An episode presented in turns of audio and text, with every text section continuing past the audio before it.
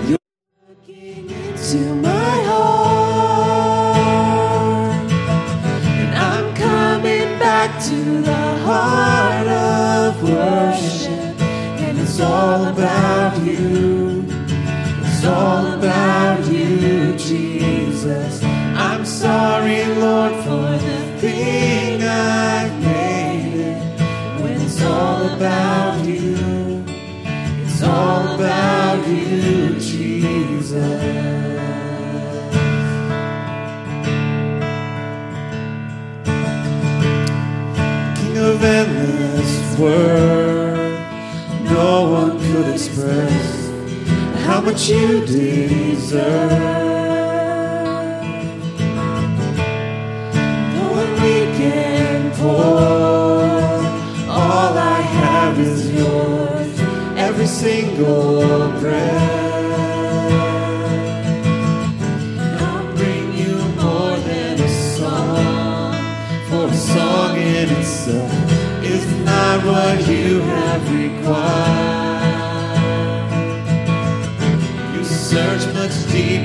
within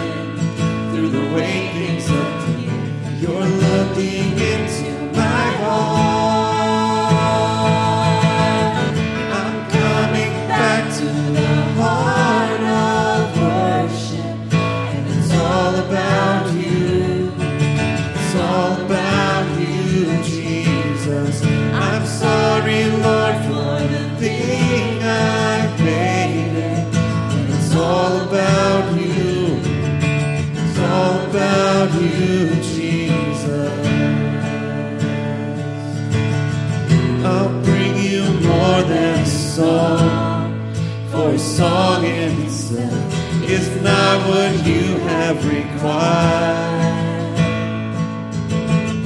You search much deeper within through the way things appear. You're looking into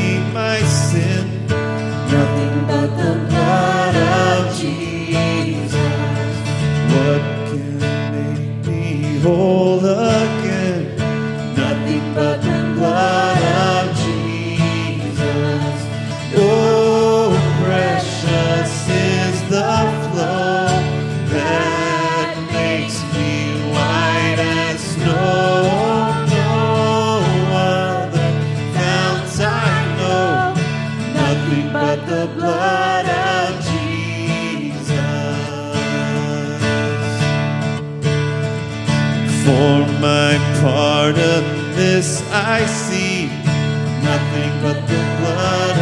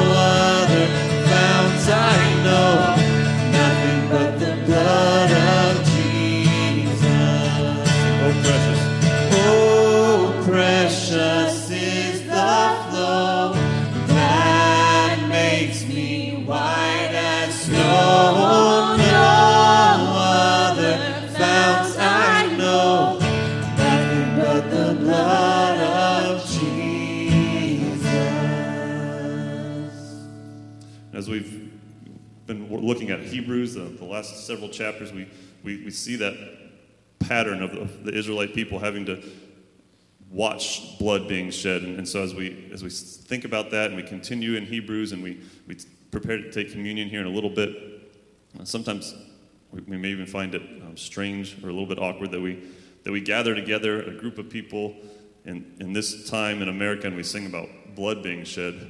Um, but but what, a, what a picture that is. There's, there's generations, children who, of many, many, many generations who grew up um, in, in the, the temple or the, the tabernacle, is what I'm looking for, that we're, we're going to talk about watching, actually watching blood being shed. Children, families grew up, they came and they watched as, as blood had to be shed to cover over sins.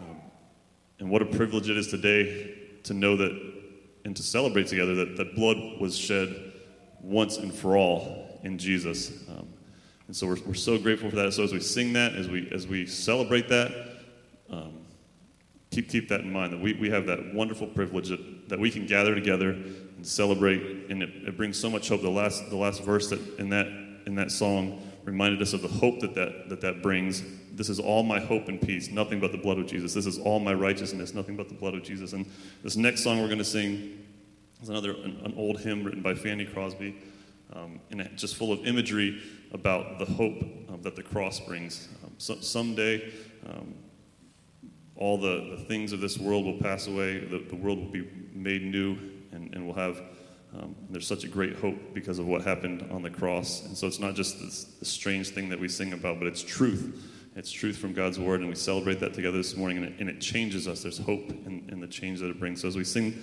this next song, Near the Cross, just remember and think about that change and the hope that we have um, because of the blood of Jesus. Jesus,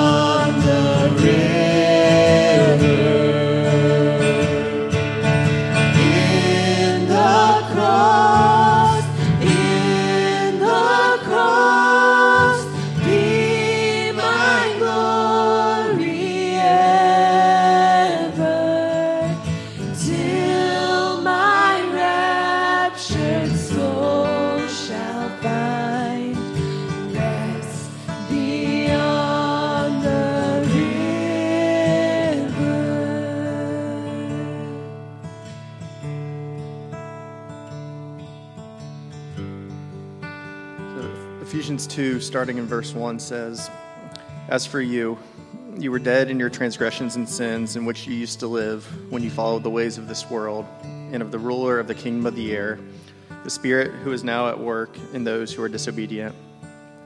All of us also lived among them at one time, gratifying the cravings of our flesh and following its desires and thoughts. Like the rest, we were by nature deserving of wrath.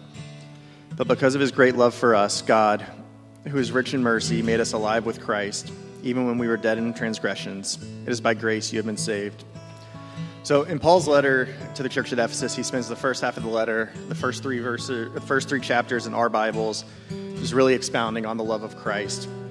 The first half of the book closes with Paul penning a prayer which says, And I pray that you, being rooted and established in love, may have power together with all the Lord's holy people to grasp how wide and long and high and deep is the love of Christ, and to know this love that surpasses knowledge, that you may be filled to the measure of all the fullness of God.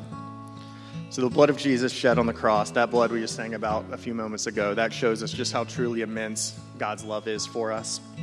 So, that's how Paul spends the first half of the letter. And then over the second half, he takes a seemingly sharp turn and starts to detail very practically what, what the Christian life is to look like in response to this love.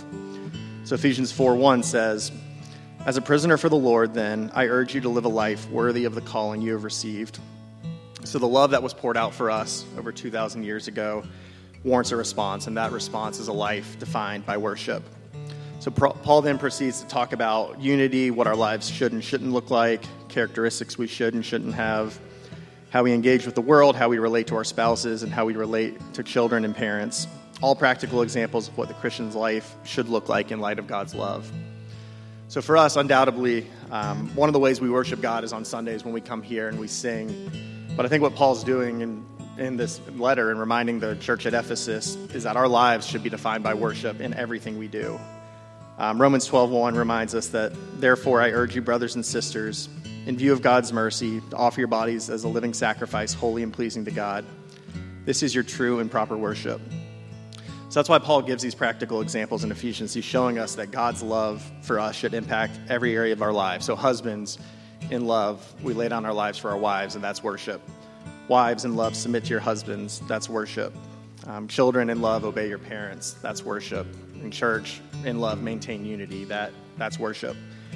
Um, so, I'm going to ask Nathan to go ahead and just sing the chorus from Heart of Worship a couple more times. And as he does that, I'd encourage you just to, um, to close your eyes where you are, reflect on the truth that God's love for us warrants a response, and that response is worship.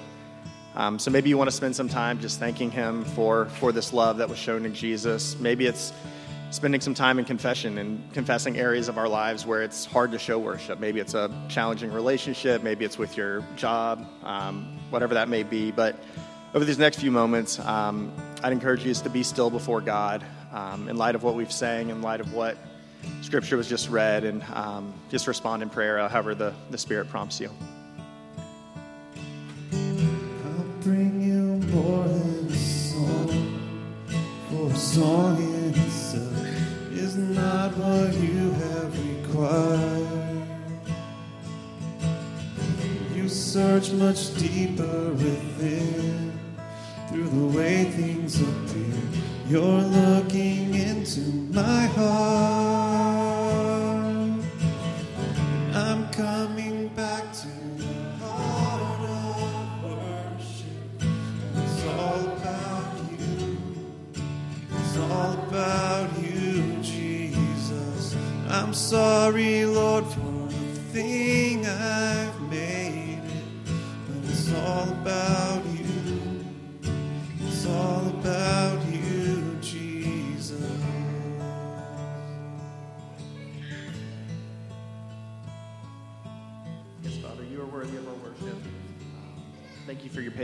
Grace towards us as we learn more and more what it means to worship you. And um, God, I pray through the rest of our, our service today that you would be glorified, that, that you would receive the praise and honor and glory.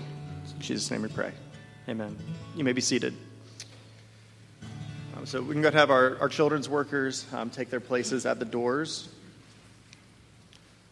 So K through second, um, if you guys want to go ahead and get up and head towards that back door. And parents, if you um, are new here, don't, don't have your children's tags yet and want them to go back, um, you can go out to the welcome desk and um, go ahead and check your kids in, and then they can be picked up after the service at rooms uh, 102 and 103. Um, and then grades three through five, you guys can go ahead and head over to this front door. Hope you guys enjoy your classes today, learn lots, have lots of fun.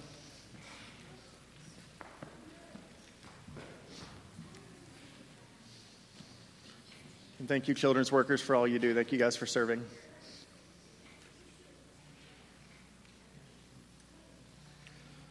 Cool, Michelle, if you want to come up, um, Michelle's going to make an announcement, and then I'll have a few more announcements and um, pray for the service, and Jerry will come up. Good morning. I'm Michelle Jones, and I'm part of the women's ministry team.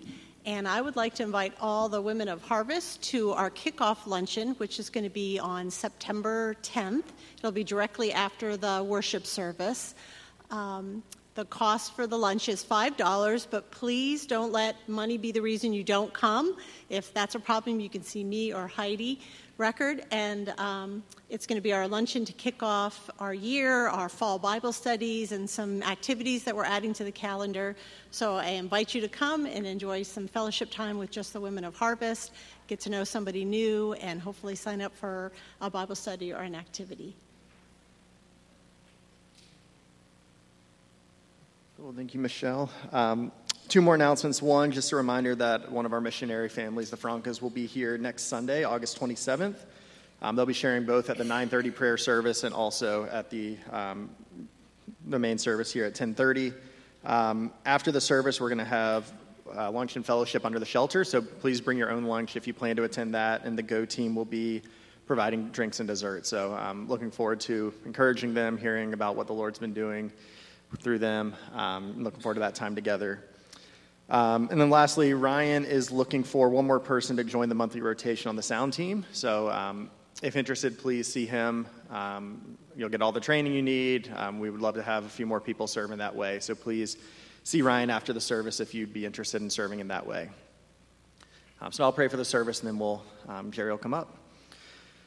Father God, thank you again for just your grace and your love that you've shown towards us. Um, thank you for allowing us just to gather freely here this morning, to fellowship, to sing your praises, to hear your word proclaimed. And um, as Jerry comes up, God, I pray that you would speak through him, that um, you know he would just be a willing servant, that he would be your mouthpiece, and that um, each of us here, as we hear the sermon, that it won't go in one ear and out the other, but it would take root in our hearts, and that as um, we go into our weeks, into our communities, God, that um, we just look for ways that we can apply it and show your love to the world. Um, so, your name I pray. Amen.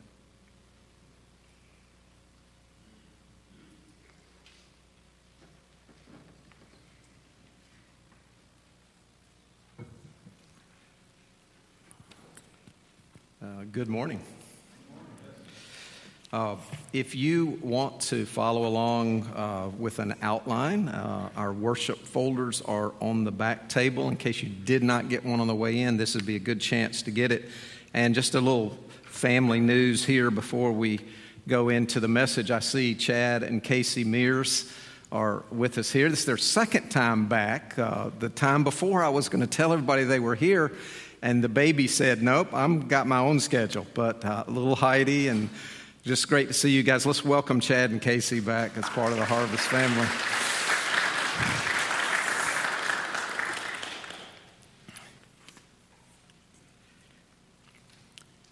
So I, I am going to put a word on the screen.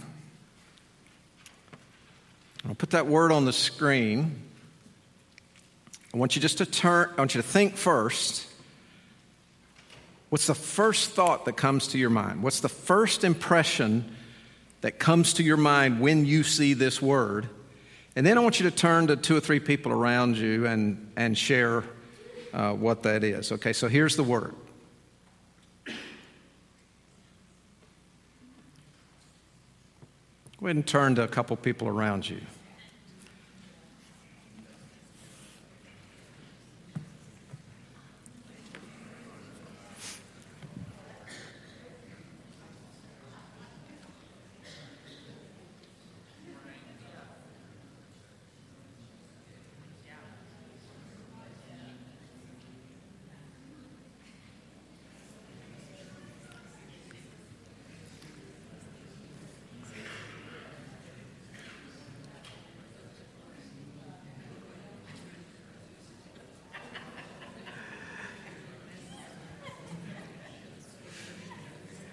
So, would love to hear just some brief, uh, brief expressions. What, what were some of the things that you came up with? And just raise your hand and, and say them loudly because we got people in different. Tent, Tent, okay? Sacrificial. Sacrificial. Moses. Moses. What other words, thoughts did you come up with the first? Temporary. Place to meet God. Place to meet God. Uh, You guys haven't been looking at my notes uh, this morning ahead of time, have you? So, tabernacle is a word that we don't often use, right? But it's very, very important for what we're doing here in the book of Hebrews. We're teaching through that at Harvest. Um, and it, when you hear this, if you just say it on the streets or just say it, sometimes people have different things. You might think about the Mormon tabernacle. I, I did when I hear the word tabernacle. Um, in evangelical circles, a church that you might think about is the Brooklyn Tabernacle, right, in New York. There's a church that ha- is very, very dear to my heart that I hear the word tabernacle and I can't help but think of it. It is the church that my God used my grandfather to start 92 years ago. I know it's 92. I looked on their website this week, and in September they're celebrating the 92nd anniversary. It's the Baptist, called the Baptist Tabernacle in Danville, Virginia.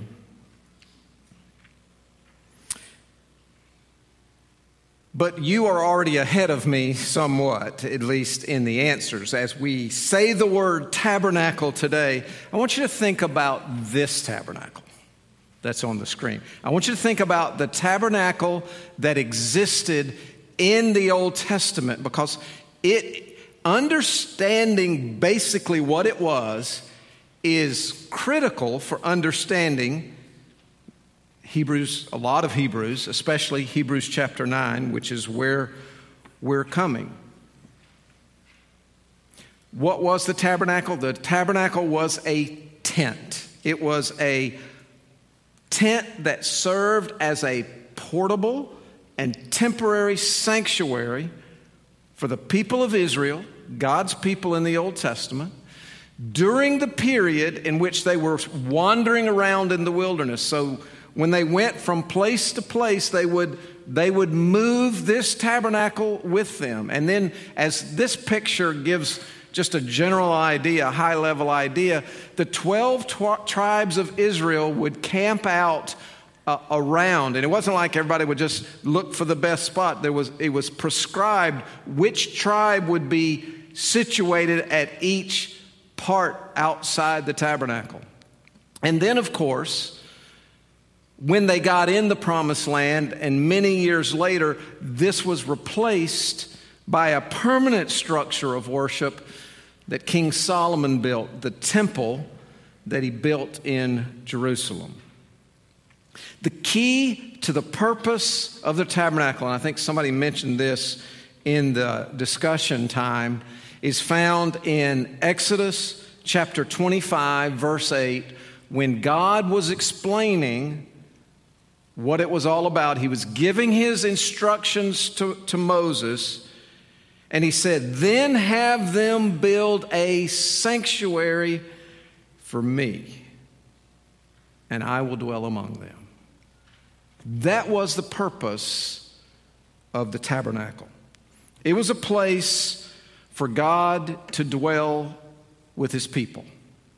That background is, as I mentioned, very important as we come to Hebrews chapter 9. So if you have a Bible or a device that you can look up Hebrews chapter 9 on, I invite your attention there. And as you're getting there, let me set the stage uh, for the context of Hebrews chapter 9. After showing that our eternal high priest Jesus has a better covenant in chapter 8, which we covered last week, now, the author of Hebrews shows that he also has a better tabernacle and a better sacrifice. These are truths that weren't just good for the people at the time this was written in the first century. These are truths that impact us today, the tabernacle. Well, here's a, overview. This section here, chapter 9, is part of a longer section of Hebrew, the longest section of Hebrews that runs from about chapter 5 to about chapter 10, uh, talking about Jesus as our great high priest. And just, just a quick overview to let you know where we're honing in today. Uh, in these immediate chapters, Jesus has a better covenant, chapter 8. Chapter 9, the first 12 verses, he has a better tabernacle. Beginning in verse 13 and going all the way um, to 28, he has a better sacrifice. But now, Hebrews will give us two more elaborations on this sacrifice. The result of it is what the Bible calls redemption. I'll explain that along the way. And the nature of it is it is eternal. And that gets into chapter 10.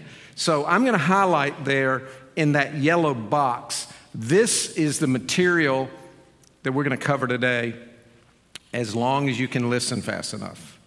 If you don't listen fast enough, we'll cover some of that next week because you can see see the bottom blue thing, bottom blue line that's uh, leading into the next section. It's uh, the first part of redemption. It's part of this better sacrifice.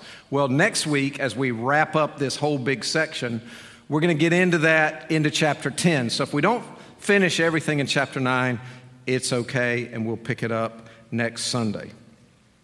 So let's basically arrange our thoughts today around a better tabernacle and a better sacrifice. What, what do we mean about this better tabernacle?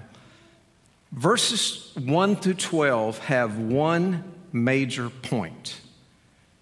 And that is, as the author is making this argument about Jesus and who he is, there are many people and many religious figures that he's greater than and better than and superior to. And the people getting this letter are tempted. They come out of that Jewish background and they're tempted to turn their, they've professed that they believe in Jesus, but they're tempted to turn and go back to these other things.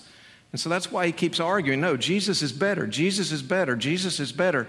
And because he has a better place of ministry, because he has a better tabernacle, he is a superior person. Now, in the Old Testament, God was very explicit with Moses about what the tabernacle was to look like, about how it was to be structured, how to set it up, what kind of furniture would be there, and where that furniture would be placed. And he set it up. Here's, again, just another very high level view. Um, if I check this ahead of time, if you have 20 20 vision, you can read every word on that screen.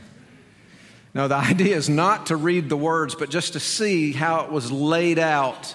And, and that's just kind of a snapshot. I, am going to give you a closer look, so uh, don't, don't sweat about that. Let's look at the text beginning in Hebrews 9, verse 1, and we get the description of this tabernacle. Now, the first covenant had regulations for worship and also an earthly sanctuary a tabernacle was set up. In its first room were the lampstand and the table with its consecrated bread. This was called the holy place. Behind the second curtain was a room called the most holy place, which had the golden altar of incense and the gold covered ark of the covenant. This ark contained the gold jar of manna, Aaron's staff that had budded, and the stone tablets of the covenant. Remember when Moses went up on the mountain and God wrote the Ten Commandments? These, these stone tablets were there. Verse 5 Above the ark were the cherubim of the glory, overshadowing the atonement cover. But we cannot discuss these things in detail now. And so now, what follows in the passage is a description of the Day of Atonement.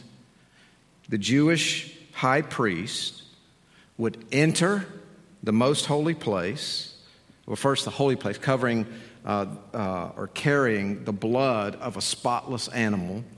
that had been slain on the altar of sacrifice. Verse 6 When everything had been arranged like this, the priest entered regularly into the outer room to carry on their ministry. But only the high priest entered the inner room, and that only once a year, and never without blood, which he offered for himself and for the sins the people had committed in ignorance. Think about that. Once a year. Once a year, one man, one high priest would go into that most holy place and offer that sacrifice. There were sacrifices that happened daily by the regular priest, but the, on the Day of Atonement, that once a year experience, one man went in behind that curtain, and so it wasn't like people could see it. I thought about doing something today. I, I didn't do it. I, I, I, almost thought about starting the worship service and setting something up in the middle and asking all of you guys to go out in the hallway and have you peer in, try to peer in through those little glass windows to set to help us understand what it would be like. Like it wouldn't be like you could be at the worship service. You couldn't say, Yeah, I'd love to go in there and, and watch the, whole, the high priest work. Now, this was not for the masses to come, but God was teaching something. God had a plan, and people were separated from God because God's holy. And, and yet, God wanted them to be close to Him, so He, he set something up. This drawing here shows the difference between the holy place and the most holy place. So, out here in the outer court, you had the bronze altar, the bronze laver, and then he, the, this is the holy place where the table of showbread was, which had bread that was changed every Sabbath, uh, and then the old bread would be eaten. Uh, you had the lampstand uh, and the altar of incense, and then this room. See that red curtain, that divider. This is the Holy of Holies where the Ark of the Covenant was, that was only entered once a year. I think, I think maybe um, a short video might help you even get a bigger picture. Remember, this is just a representation, but it'll give you a, a general idea. So let's, let's take a look at this.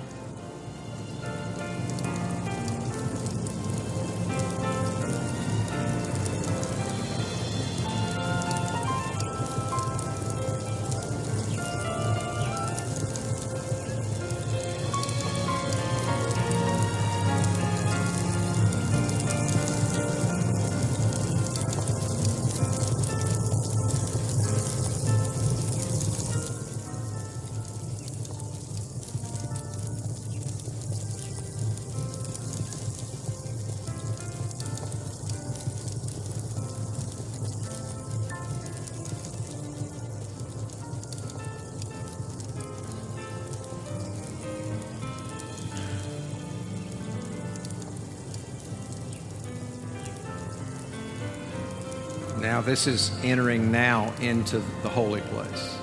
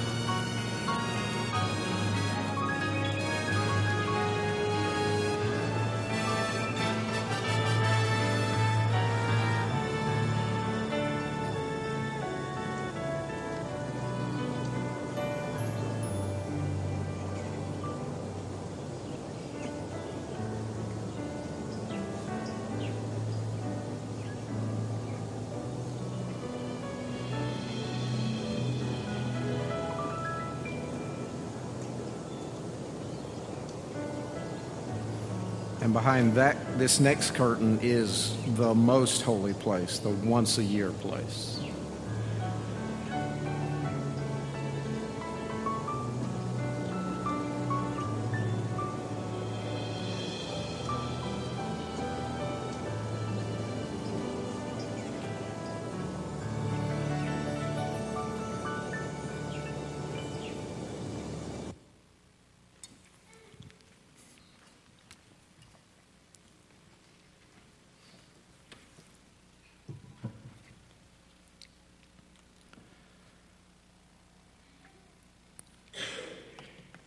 Now, why all of this? why this elaborate setup? Remember, it's a teaching tool. We can learn a lot from this. We can learn that God wanted to be with his people, he wanted to dwell with them, right? But sin separated. And, and so he had some very a very prescribed way for them to enter. And yet, verse 8 gives us the answer why. The Holy Spirit was showing by this that the way into the most holy place had not yet been disclosed as long as the first tabernacle was still functioning. Think about that.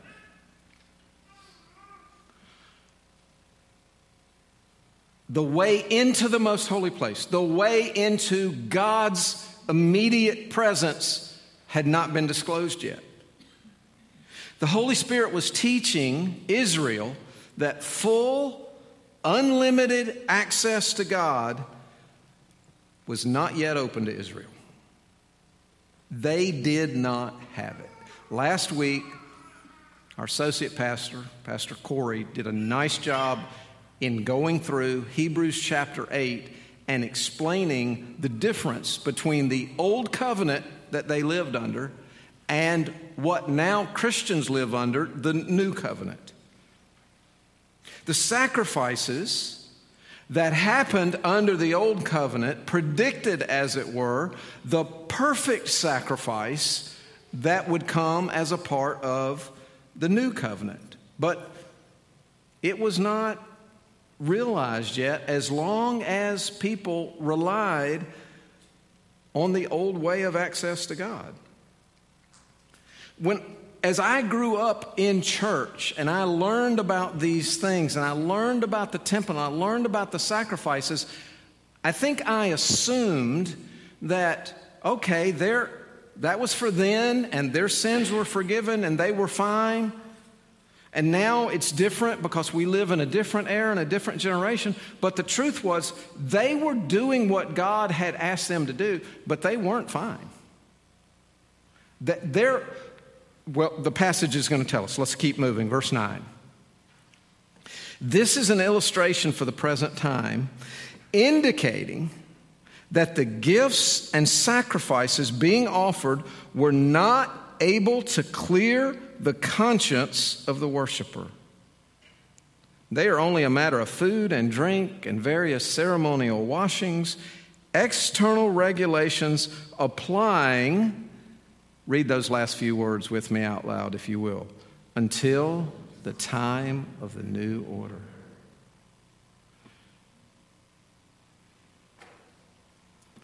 So here's the point the prescribed ceremonies that were external, all these things were external that, that were happening there in the, in the tabernacle. They fell short of the internal access to God that was foreshadowed in the new covenant. It was good that they had that. There was external cleansing, there was temporary cleansing. There was a covering for their sin, but their consciences weren't clean. And it didn't give them full, unlimited, immediate access to God. It was all of these things were designed, unlike what I thought growing up, to almost show them how what they didn't have yet. That there was something else, that there was another sacrifice, there was something more that they needed. Ray Stedman calls the tabernacle worship a kind of religious play to teach them about continued access to God. He says, since they could find no heart rest in the tabernacle ritual, they were encouraged to look beyond the outward drama to what was important. But when Christ died and the veil of the temple was torn from top to bottom, God was saying, The time has come. The way of access is fully open. The need for pictures is over. That's what verse 11 points us towards. But when Christ came as high priest of the good things that are now already here, he went through the greater and more perfect tabernacle that is not made with human hands, that is to say, is not a part of this creation. He did not enter by means of the blood of goats and calves, but he entered the most holy place once for all by his own blood thus obtaining eternal redemption. Now, redemption, in short, is buying back. Redemption is a concept in which someone would go and free someone who was a captive, a slave, uh, being held and not able to free themselves, not and needing liberation, and they would say, "I want to redeem that person," and they would pay the sufficient price to redeem that person. This passage says what Jesus did obtained eternal redemption. Now, the Jewish people all along the way would have been familiar with redemption of, of captives they would have been familiar with annual redemption once a year. Yeah, that Day of Atonement, it's going to happen once, but then it had to happen the next year, and it had to happen the next year, and the year after, and the year after. But in contrast to that, what Jesus did as a priest secured eternal redemption. And that bleeds right into the second part. So we, we had a, he had a better tabernacle. He also has a better sacrifice in this section from 913 to 1018, we're only cover a portion of it this morning. There are 33 references to blood, offering, sacrifice, that, that concept. And we get, a, we get a contrast right away between Judaism's one accomplishment and Jesus' four accomplishment. So, verse 13 tells us the one thing that that Judaism did accomplish in this worship, and it was external cleansing. The blood of goats and bulls and the ashes of a heifer sprinkled on those who are ceremonially unclean sanctify them so that they are outwardly clean. Now, this probably refers to Numbers 19, which teaches that if someone were to come into contact with a dead carcass of an animal, they would be ceremonially unclean they would be defiled, and they would need an animal sacrifice to allow them to go to the tabernacle. And it was able to do that. Verse 13, it, it was able to give external cleansing. But let's think today about Christ's four accomplishments. Let's think about what the four things this passage mentions that he accomplished. And the first one is it doesn't just clean us externally, it cleanses our conscience. Verse 14. How much more then will the blood of Christ, who through the eternal Spirit offered himself unblemished to God, cleanse our consciences? From acts that lead to death so that we may serve the living God. Jesus offered himself. It was a voluntary offering.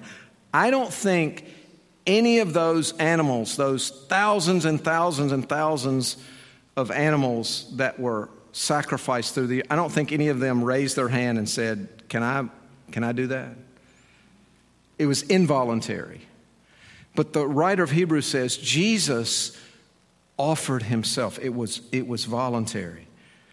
And what's the result? A cleansed conscience that will allow us to serve God. Our consciences are polluted by sin. We can, we can put on a good face for others, We can try to act like we're, we're okay, we're relatively okay. But the human heart knows that we have sinned.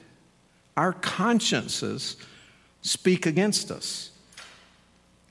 Former uh, Maryland poet uh, laureate Lucille Clinton or Clifton wrote a poem in which she's trying to have, she pictures trying to have her eyes closed, ignoring the truth.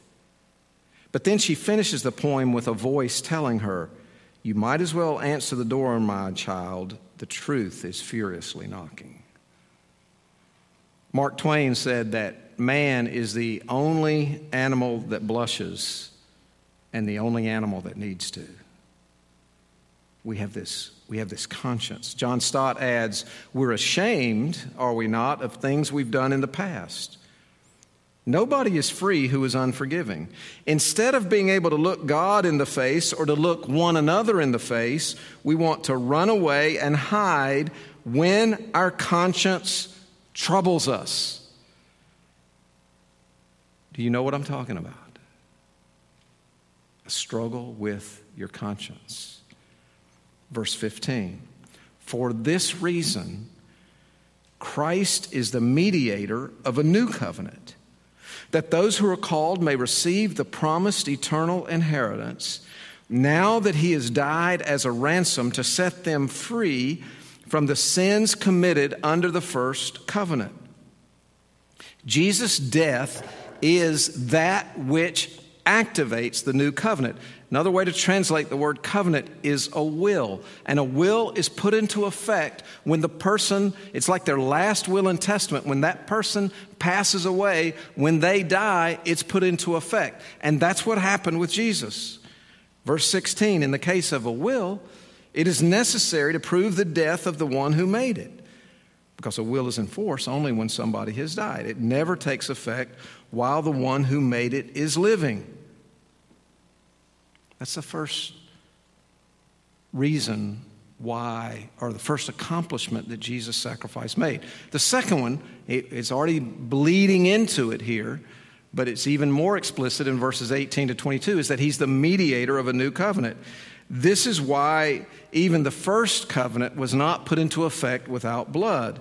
When Moses had proclaimed every command of the law to all the people, he took the blood of calves, together with scarlet uh, water, scarlet wool, and branches of hyssop, and sprinkled the scroll on all the people. He said, This is the blood of the covenant which God has commanded you to keep. In the same way, he sprinkled with the blood both the tabernacle and everything used in the ceremonies. In fact, the law requires that nearly everything be cleansed with blood, and without the shedding of blood, there's no forgiveness. This reminds me um, of the verse that uh, Will read to us earlier uh, in Ephesians chapter 1, verse 7. In him we have redemption through his blood, the forgiveness of sins. Number three, Jesus' sacrifice cleanses the heavenly sanctuary and puts Jesus in heaven as our high priest. And remember, the earthly sab- tabernacle, the one we saw in the video, that was, that was earthly and that was a picture of uh, heavenly realities. Verse 23 It was necessary then for the copies of the heavenly thing to be purified with these sacrifices, but the heavenly things themselves with better sacrifices than these. For Christ did not enter a sanctuary made with human hands that was only a copy of the true one. He entered heaven itself, now to appear for us in God's presence. So, verse 24, the four that starts that verse, tells us why heaven needs, needed to be cleansed. And that, that seems to be a bit unusual right? We think of heaven as being a perfect place. Why did it need to be cleansed? Well, maybe it was because that was it was a replica of the earthly uh, sanctuary that needed it. Maybe it was because Satan appeared in heaven to accuse humans before God. definitely it was necessary because Christ is in heaven interceding for our sins. And verse 24 makes it clear that he has now passed into heaven and he is making an appearance as our high priest. So let me ask you two questions. See if you can answer these two questions. Let's go back to the earthly tabernacle. What gained access to the Holy of Holies, the most holy place for the priest? What did the priest have to have with him to get into that most holy place once a year? Blood. It was the blood of an animal, right? Question number two What gains access for Jesus into heaven as our high priest? Blood. Again, his blood. He can appear, this, this kind of blows my mind. Jesus, of course, can appear in heaven as the Son of God without dying, hypothetically. But he can't appear in heaven as our high priest without blood, without going through his sacrifice. That's what the passage says. Well, there's one more thing it accomplishes. and that is it removes our sins. Verse 25. Nor did he enter heaven to offer himself again and again, the way the high priest enters the most holy place every year with blood that is not his own. Otherwise, Christ would have had to suffer many times since the creation of the world, but he has appeared once for all at the culmination of the ages to do away with sin by the sacrifice of himself. See how that language just builds and builds and builds. He appeared once for all at the culmination of the ages, not just to cover sin, not just to cover people's external wrongs for a temporary time, but to do away with sin. I have great news for you today. If you're a Christian, if you're a believer in Jesus Christ, if you are saved by the blood of Christ, your sin is done away with. Some of you might argue with me, say, Oh, you don't know what I did this week. Your sin is done away with by the blood of Christ. In a few minutes, we're going to remember that by taking communion. And that's what we're going to remember. We're going to remember that though we are guilty people, though we are broken people, though we do sin, it's all been done away with. There's been one sacrifice that was sufficient, that was necessary, and it forgives sins. It doesn't just cover sin. An author, Rebecca Pippert, was auditing a class at Harvard University, grad, graduate level class on systems of counseling. And at one point, the professor presented a case study in which a man had become very angry at his, um, at his mother. And so, the, in, the, in the case study, the professor was, was using some therapeutic methods to help the man understand himself in this moment. And Pippert raised her hand and said, How would you respond? How would he have responded if the counselor would have talked to him about forgiving his mother? See, the counselor was focusing on not forgiveness. the counselor was focusing on him getting in touch with himself, and she just asked the simple question well, what if, if it was about forgiveness? And, and the professor replied, well, forgiveness implies moral responsibility and many other things that scientific psychology can't speak to. And of course, several students in the class were dismayed by this and So when the professor saw that, he tried to interject some humor and he, and he said, If you guys are looking for a changed heart, I think you're looking in the wrong department. And Pippert writes, She said, The truth is, we are looking for a changed heart. We are looking for a changed heart. Secular reason all by itself cannot give us a basis for the deep and powerful message of forgiveness and redemption that comes in the cross. But Jesus can and has done that. Verse 27 just as people are destined to die once, and after that to face judgment. So Christ also was sacrificed once to take away the sins of many, and he will appear a second time, not to bear sin, but to bring salvation to those who are waiting for him. So there's an analogy. We as humans, uh, we make two appearances. We appear on earth and then we appear before God in judgment. Christ, Jesus, makes two appearances. His first appearance was on earth to, to bring the sacrifice and to be the sacrifice.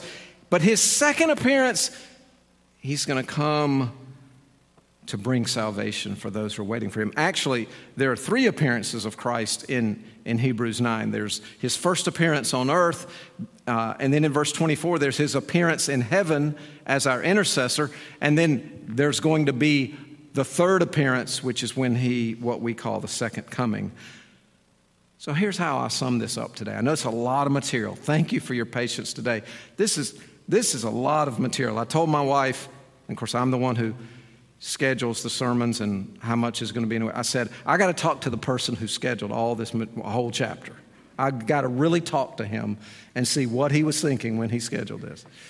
I know it's a lot, but it's going to help us do all of Hebrews and finish before Christmas.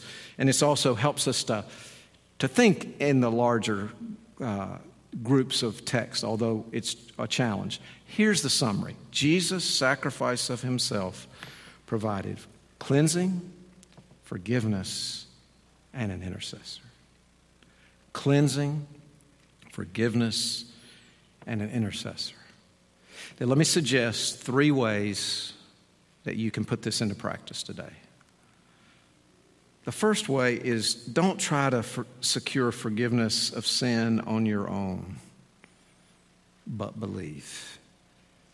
All this work that Jesus did would be in vain in terms of its application to you if you think, you know, yeah, maybe I should be a, a good person. Maybe I should be a better person. Maybe I should go through some religious rituals. Maybe I should be confirmed or be baptized or join a church or turn over a new leaf.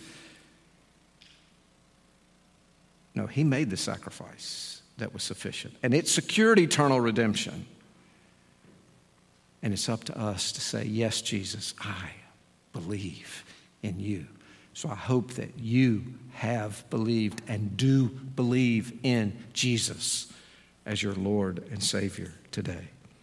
The second urging is if you're a Christian today, don't live like an Old Testament believer, but live like a New Testament believer. The Old Testament is God's Word, and it still is God's Word, but it's not God's word in terms of its application the same way today to us today as it was to those who lived under that old covenant, in that old covenant. None of us try to offer animal sacrifices, and I'm glad for that. And yet, some people think, oh, well, maybe I need to keep the Ten Commandments. Maybe Christ will give me the power to keep the Ten Commandments. That's the wrong way to think about it. It's a new covenant.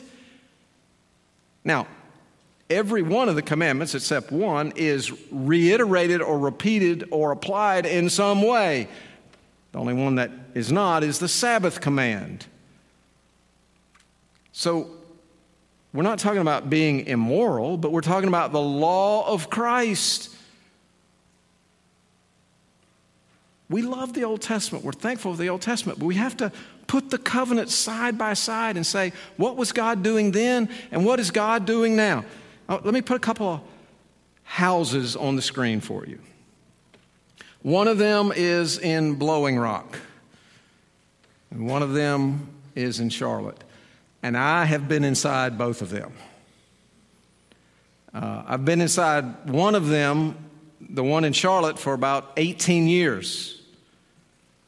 This summer, um, we were thankful to have one of our sons and his family here for a couple of weeks uh, from out of town, and, and we spent time together. The kids were here at Vacation Bible School, and uh, but Justin was taking classes, um, and there was so much going on. We didn't have time to like go anywhere, like to the beach or anything, even for two or three days.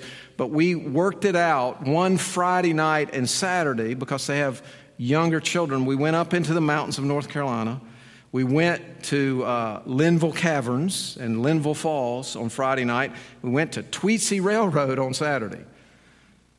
And we stayed in that house. We stayed in that house for 24 hours. Well, we weren't in it for 24 hours. We paid for 24 hours.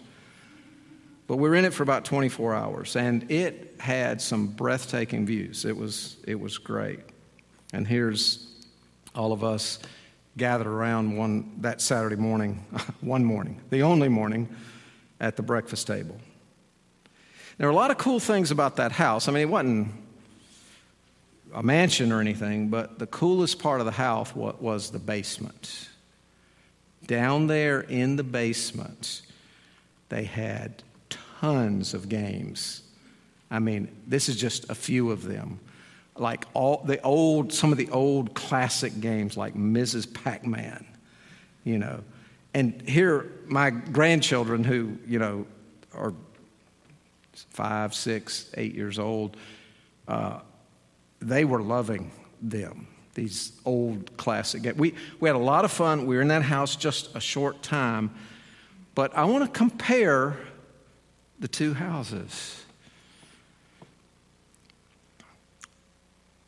So the house on your right is my house. The house on the left was a vacation house, and I have limited access to that house. Think about what if I said, Man, you know, I really enjoyed being at that house. Why don't we just ride back up there and, and just go back in again? And I just showed up at the door. Do you think my, the code they gave me would work this time? No. It, the, the price was paid, and I had, quote, full access for a limited time. It was for 20. Once checkout time game came, they don't know me or care about me, except if I give them a good review. On the other hand, the price has been paid on this house that I, I can go in and out anytime I want.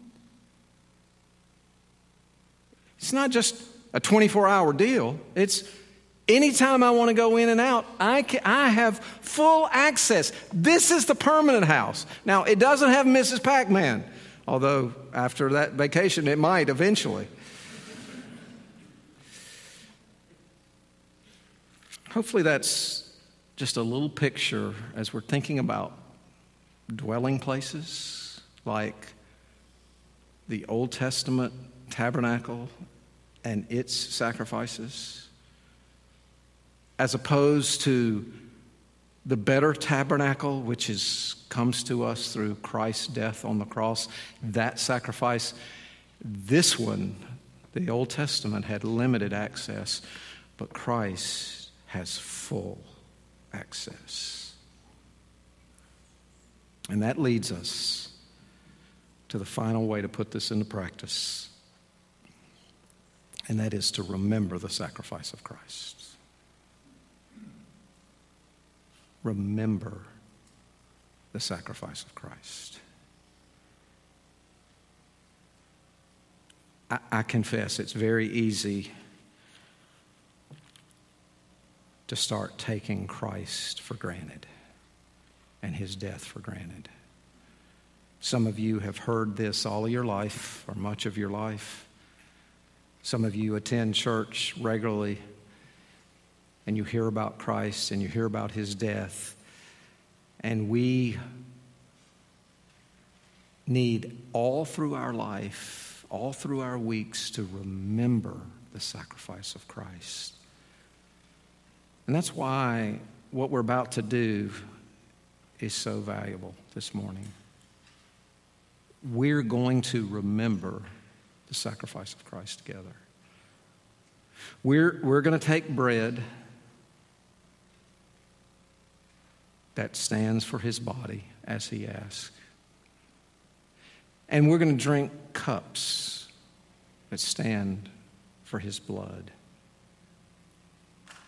And we are going to remember the sacrifice of Christ.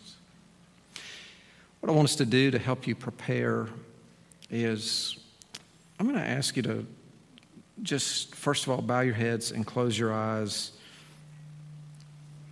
and just ask God to prepare your heart and search your heart. Is there anything in my heart that needs confession of sin, Lord? So I'll give you a moment alone first.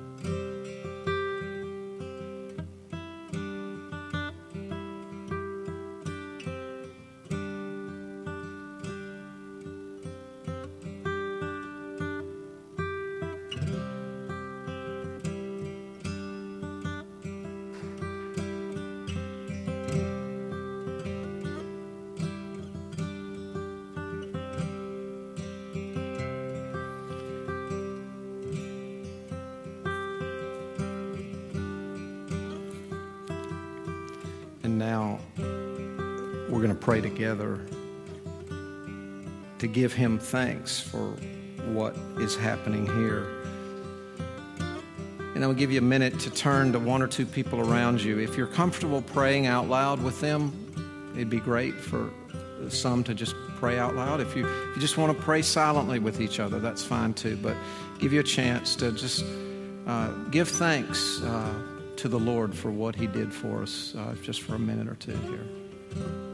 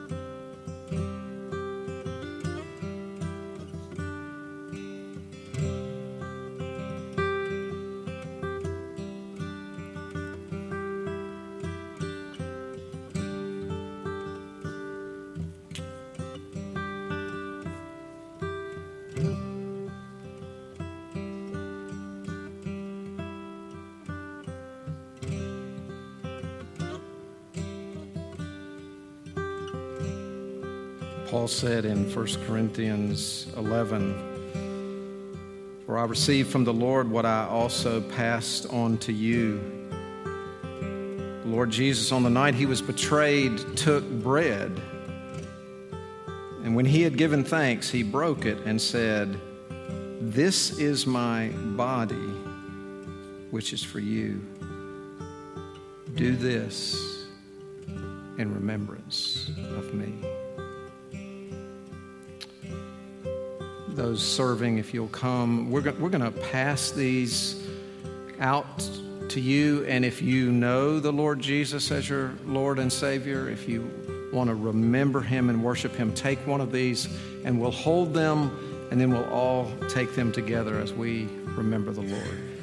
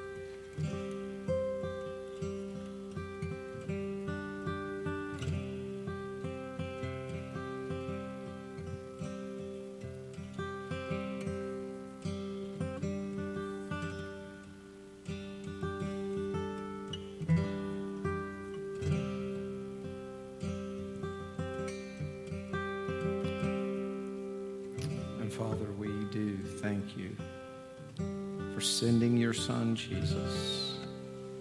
Jesus, as we take this bread, we remember the incredible cost it was to you, and we worship you. Let's worship him together.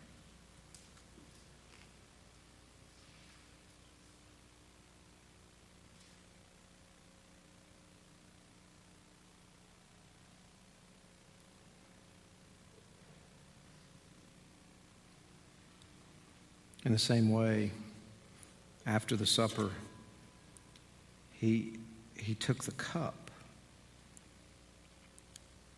saying, This cup is the new covenant in my blood. Whenever you drink it, do this in remembrance of me. Hopefully, this means a little bit more to us as we continue to work through Hebrews. This new covenant required blood. The covenant required blood. And Jesus said, Here it is. Now, unfortunately, there are many churches and large denominations, not that many, but large, that would teach a false view about what happens at communion, that this becomes the body of Christ and becomes the blood of Christ, and the sacrifice keeps happening over and over and over again. But Hebrews makes it clear the sacrifice is done. And we gather, we celebrate, we remember this. We remember that one sacrifice and the Savior who made it. So let's do that now.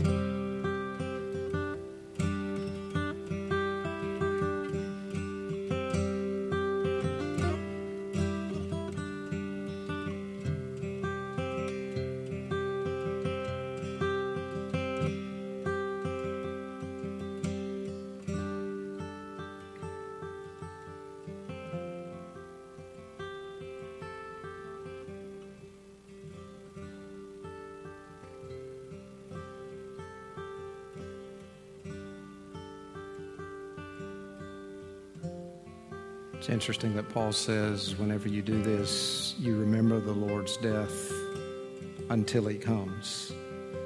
Our Hebrews passage talks about Christ has appeared once to take care of sins, but he is going to appear again to bring salvation. So we look back at what he did, we look forward to his coming.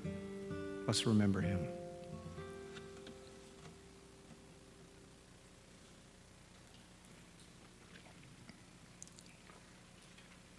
Let's stand together.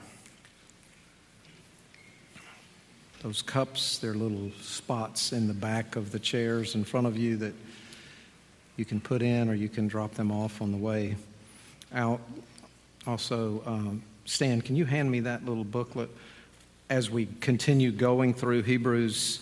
Um, there's a guide, um, and this one is September and October. It's the new one. They're out in the lobby. So if you haven't had a chance to grab one of these, I encourage you to grab that on your way out. So let's, let's pray. Let me give you the benediction. Um, having focused so much on Christ and his sacrifice, I pray today that the grace of the Lord Jesus Christ and the love of God and the fellowship of the Holy Spirit will be with you all. Amen.